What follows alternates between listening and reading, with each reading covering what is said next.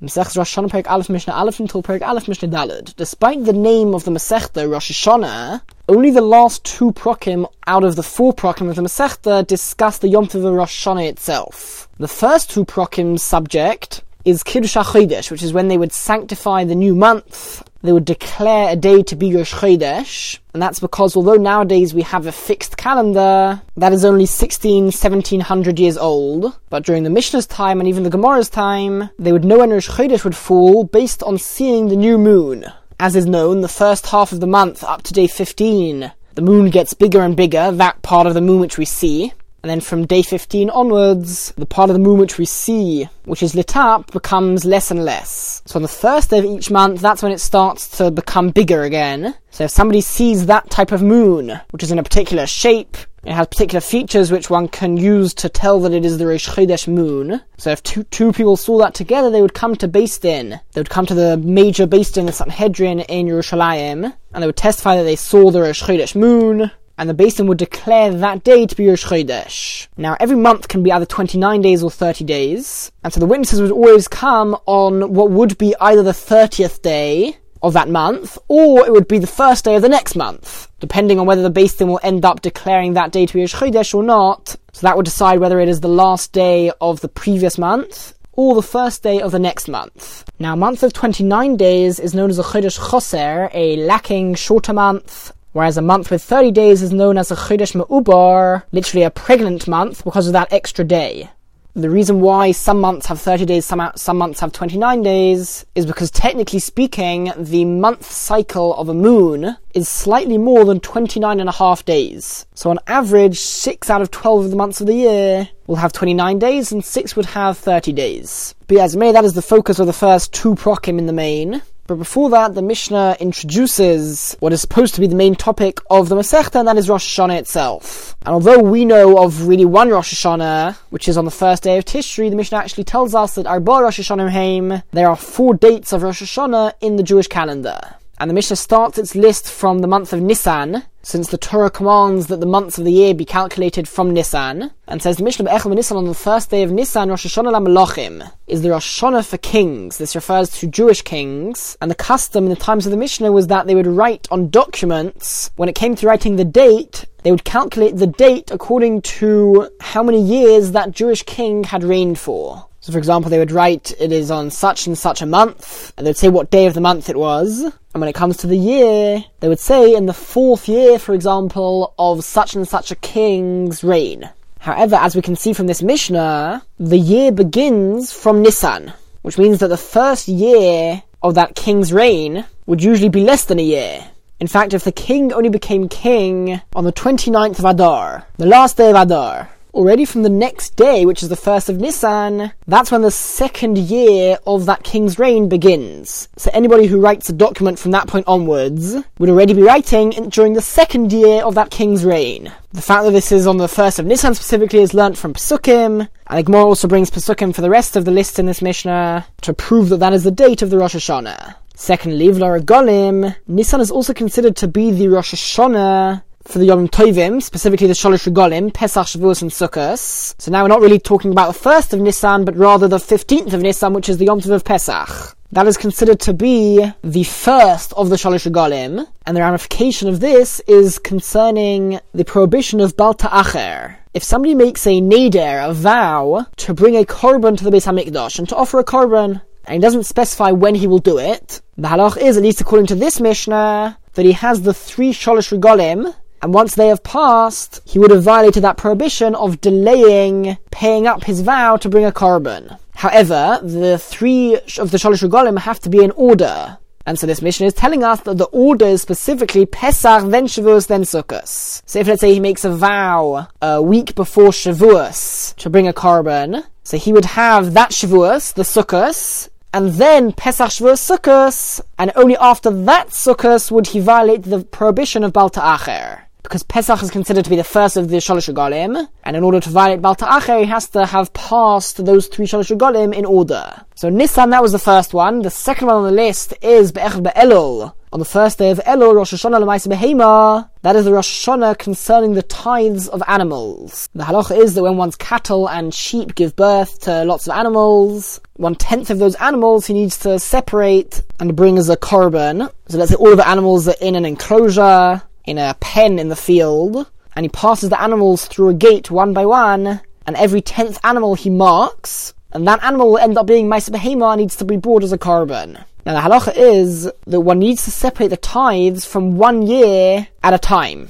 Animals which are born in one year cannot be grouped together with other animals when it comes to counting every tenth animal to separate as Maisa Behema. So the question arises, how do you calculate which is part of which year? So the Mishnah is telling us that the year begins from the first day of Elul. As well as this, another ramification would be if, let's say, somebody has cattle and there were only five newborn sheep before the first of Elul, and then five newborn sheep after Elul. So although ten animals were born, they were born in different years. So if we look at each year separately, there were not ten animals which were born, and therefore there would be no obligation to separate Maisa Behema. Rabbi Lozer, Rabbi Shimon, Be'echel B'Tishrei. Rabbi and Rabbi Shimon say that actually the year begins on the first of Tishrei, which is the regular Rosh Hashanah for many other things, as we are about to see. And so it actually comes out that according to Rabbi Lozer and Rabbi Shimon, there are only three dates of Rosh Hashanah during the Jewish calendar. And again, they learn their reasons from Psukim, when exactly the dates fall. The Echel Tishrei, on the first day of Tishrei, Rosh Hashanah, is Rosh Hashanah for a number of things. Number one, Lashonim, for years, and the Gemara explains that this is referring to the years of a non-Jewish king's reign. For certain documents, in order to maintain peace with the non-Jewish king as well, that they see that they are not just honoring their own king, but that we are also honoring that non-Jewish king. To certain documents, use the reign of the non-Jewish king as the date, so in the same way as we explained for the Jewish king, the same would apply for the non-Jewish king, just that the Rosh Hashanah is not the first of Nisan, but rather it is the first of Tishrei. Secondly, we have Shmitin for the laws of Shemitah, which is one year every seven years where it's forbidden to work the land. The produce which grows during that year has certain restrictions, and there are other laws which apply during the year of Shemitah, and that year begins on Rosh Hashanah on the first of Tishrei, and for calculating the year of Yovel, which is once every 50 years, and very similar laws to Shemitah applied during Yovel, as well as a couple of additional laws. But as it may, that 50th year is also calculated using the Rosh Hashanah of the first of Tishrei. Lantia for planting trees. The halach is that during the first three years of a tree's life, it is forbidden to benefit from any of its fruit. It's known as orla,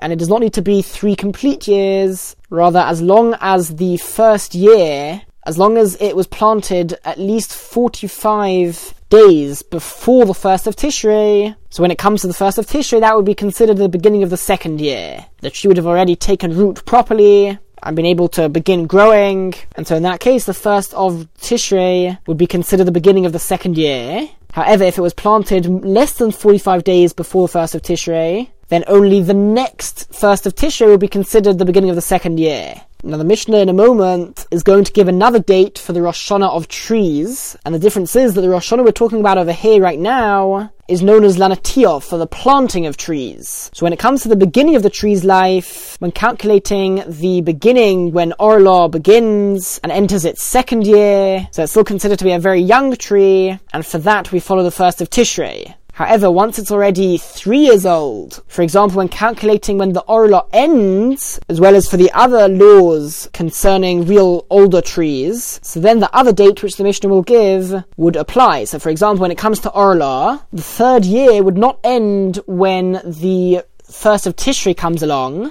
but you'd have to wait until after that, until the other date arrives after that, which means that the last year, the third year, would actually be longer than one complete year. Alright, and finally, the first of Tishrei is also the Rosh Hashanah of Lairakais for vegetables concerning tithes, the various gifts which need to be separated from vegetables, for example, Maisarishan, which is given to the Levi, Meiser Oni, which is a tithe which is given to poor people, not every year, but during certain years of the seven year Shemitah cycle, and during the years where Meiser and during the years where Meiser Oni is not given, so a different tithe of Meiser Sheni, which is when one separates a tenth of his produce and brings it up to Yerushalayim, and then can eat it himself in Yerushalayim, so that is separated in, instead of the Meiser Oni. Be as it may, when it comes to all of these gifts which are separated, the year is calculated from the first of Tishrei, and there are two ramifications for this. Firstly, with regards to knowing which tithe to separate, As we explained, not every year requires the same tithes to be separated. And secondly, just like we saw with the Meiser Behema, tithes from one year cannot be separated together with tithes of another year's produce. And so it's important to know when the year begins and ends. It should be noted that when the Mishnah says vegetables, it's not only referring to vegetables, but also to all grains such as wheat and barley, and all other things which require tithes. Alright, and finally, the fourth Rosh Hashanah Be'ech B'Shvat, on the first day of Shavat, Rosh Hashanah Lo Ilon, that is the Rosh Hashanah for trees, Kedei Beis Shammai, according to Beis Shammai. Beis Hillel Beis Hillel Asar It's actually on the 15th of Shavat, which is known as Tu B'Shvat, the month of Shavat is when less rain begins to fall and the blossom begins to come out. So that is the Rosh Hashanah for trees. And again, the ramifications would be, firstly, when it comes to calculating Orla, and secondly, when it comes to calculating the tithes, that one can make sure not to separate tithes from one year together with another year's tithes. Mishnah Beis. On a similar note, the Mishnah tells us that Nidain, at four times during the year, on four occasions, the world is judged. But Pesach Tavua, on Pesach we are judged on how much produce there will be that year. But Tzeres on Shavuos al Peris Ilan, the world is judged regarding the fruit of the tree, how large and how much the quality will be regarding the yield of the trees that year. The reason for both of these is regarding the year, the time of year that it falls about.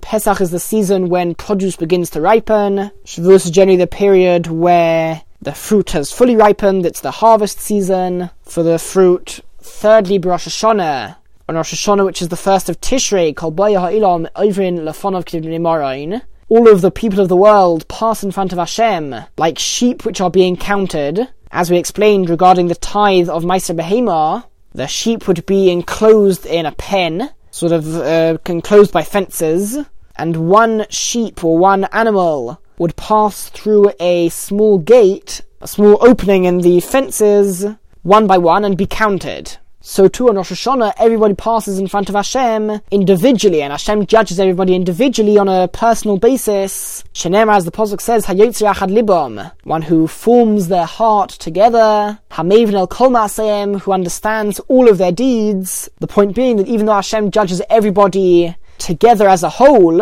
and he judges the entire world, he also understands every tiny detail and every tiny deed which every individual does, and that is how the judgment of Rosh Hashanah works, on an individual basis as well as a collective basis, a collective judgment. And one of the reasons why this is done on the first of Tishrei is because that is the day that man was created, Adam HaRishon, the first man. Alright, and finally over Chog and on Sukkot, Nidin al the world is judged on water, how much rain there will be that year. The rainy season begins from Sukkot. That's when we begin to say Mashva Ruach. We begin to mention the rain during our davening. And from Sukkot, that is when we are judged on how much rain there will be that year. The Rishonim ask a question that if everybody is judged on Rosh Hashanah on an, an individual basis, so surely we're judged about everything. Every individual is judged how much grain he will get how many fruit his trees will produce, etc. But if that's the case, then in what way is one judged on the other three dates which the Mishnah brought? So one answer given by the Ran is that on the other three dates, the entire world as a whole is judged about how much produce there will be that year, how much rain there will be. Whereas on Rosh Hashanah, like the Mishnah indicated, we are judged on a much more individual basis, how much of that rain will come to my field. And that's why the Mishnah emphasized the point of being judged individually on Rosh Hashanah. Mishnah Gimel. From this point onwards, for the next pretty much two prokem, the focus of the Mishnah is Kiddush HaChodesh, when they would declare the Rosh Chodesh to be that day. And once Rosh was declared, they had to let people know throughout the entire Eretz Israel and beyond which day Rosh Chodesh was, so that they would know which day Yom Tov would be, etc. Now, that's not necessarily relevant to many months. However, al. In six months of the year, messengers would go out in order to let people know when Rosh Chodesh was, because only during those six months was it necessary. Firstly, Al Nisan, for the Rosh Chodesh of Nisan, they would let people know now Pesach because of Pesach, so that they would know what day Pesach fell. And they would not need to go in the month of Sivan to tell them when Shavuos would be, because Shavuos is always 50 days after Pesach, and by counting Sfiras Omer, people would know based on when Pesach was when Shavuos would be. Secondly, Al Ov, for the month of Av, Tainis, because of the fast of Tisha B'Av, that is considered a more severe and important fast than all of the other fasts except for Yom Kippur. and so they would make sure that people would fast that on the right date. And when it came to the other fasts, which are midrabanon, such as Asar B'Teves and Shiva Tamuz, they would pick one day and fast just on that day which they assumed was Shiva Tamuz, and they would not need to fast twice out of doubt because of the extreme difficulty involved in fasting twice. Thirdly, Al Elul, the messengers would go out during the month of Elul, Mipnei Rosh Hashanah, in order to let people know when Rosh Hashanah would be. Rosh Hashanah is on the first day of Tishrei, so they would only know when it would be based on the previous month, and although that's not good enough because they wouldn't know whether Elul would be 29 days or 30 days, Elul was actually always 29 days. This wasn't necessarily a guarantee, but it happened to be that that's what always came out. And so that was enough for people to assume that Elul would indeed be 29 days, and that's how they would know when Rosh Hashanah would be. However, they would still send messengers al Tishrei in the month of Tishrei in order to know when the important dates of that month would be, namely Yom Kippur and Sukkot, because since it was possible to know with certainty for those days, since it was later than the first day of the month, so they would send messengers out in order that they would know with, with certainty when Yom Kippur and Sukkot would be. Number five, Al Kislev, for the month of Kislev Nea Chanukah, because of Chanukah to know when that would fall, while Adar Nea Purim, and for the month of Adar to know when Purim would fall. And the Mishnah adds, Kayom, when the Beis Hamikdash was standing, Yotzim Afal Iyar, the messengers would go out even for the month of Iyar, Pesach Koton, because of Pesach Koton, also known as Pesach Sheni, and that is on the 14th of Iyar, for those who were not able to bring a Korban Pesach on the 14th of Nisan, the day before Pesach, Perhaps they were Tome, so they would be obligated to do so a month later on the 14th of Iyar. Mishnah Daled. Out of the six months which were mentioned in the previous Mishnah, the Mishnah now gives extra significance to two of those months. Al Shnei Shabbos. For two months of the year, it is permitted for the witnesses to desecrate Shabbos in order to get to the Beis Din and give testimony that they saw the Rosh Chodesh moon. The Mishnah is not referring to the messengers of the Beis Din who are sent out to tell everybody when Rosh Chodesh was declared. They are never allowed to desecrate Shabbos in order to do so. However, the witnesses are, and in fact, they are required to, because the Torah says, when talking about the Yom Tovim, that you, the Jewish people, are the ones who decide when the Yom Tovim will be.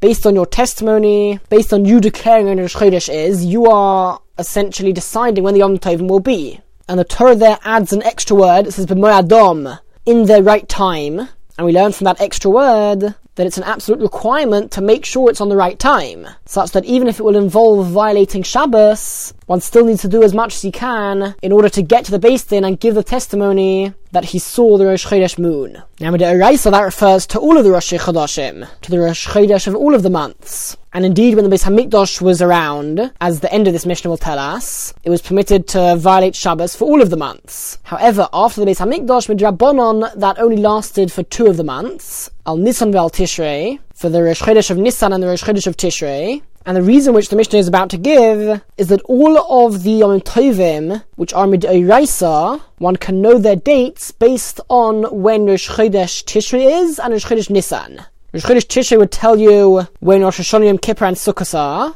and Rosh Chodesh Nisan would tell you when Pesach is, and then you would count 49 days, and then the 50th day would be Shavuos, and so that's how you would know all of the Yom Tovim which are Midoraisa. And that's the reason why specifically these two months one can violate Shabbos to get to the Beis Din to give the testimony. However, the Mishnah adds an additional reason, which is that for these two months, messengers go out even to Surya, which is an area which borders Eretz Yisrael. It even shares some of the laws of Eretz Yisrael for certain things, with Rabbanon. And the point is that for these months specifically, the messengers would go out even beyond Eretz Yisrael to tell everybody when the Rosh Chodesh was. Reason being, partly because of the second reason, which is the main reason, as we explained, that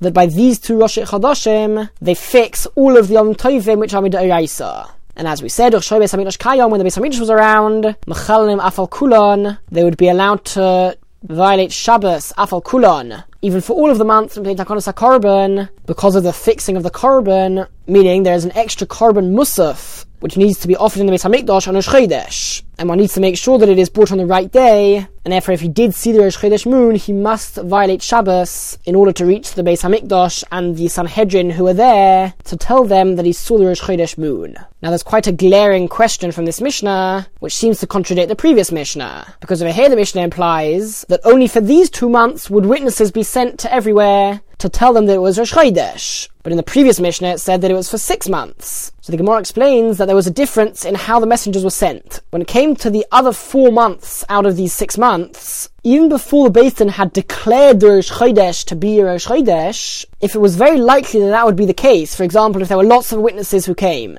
or if it was a very clear Rosh Chodesh moon, so then it was pretty obvious that the Beis Din would end up declaring that day Rosh Chodesh. After they check a couple of witnesses, they would declare it to be Rosh Chodesh. So even before they'd actually done it, the messengers would already go out in order to tell people when Rosh Chodesh was. However, for these two months, since they carry more significance with them, they would wait until the Beis Din had actually declared it Rosh Chodesh in order to make sure that the dates were indeed correct.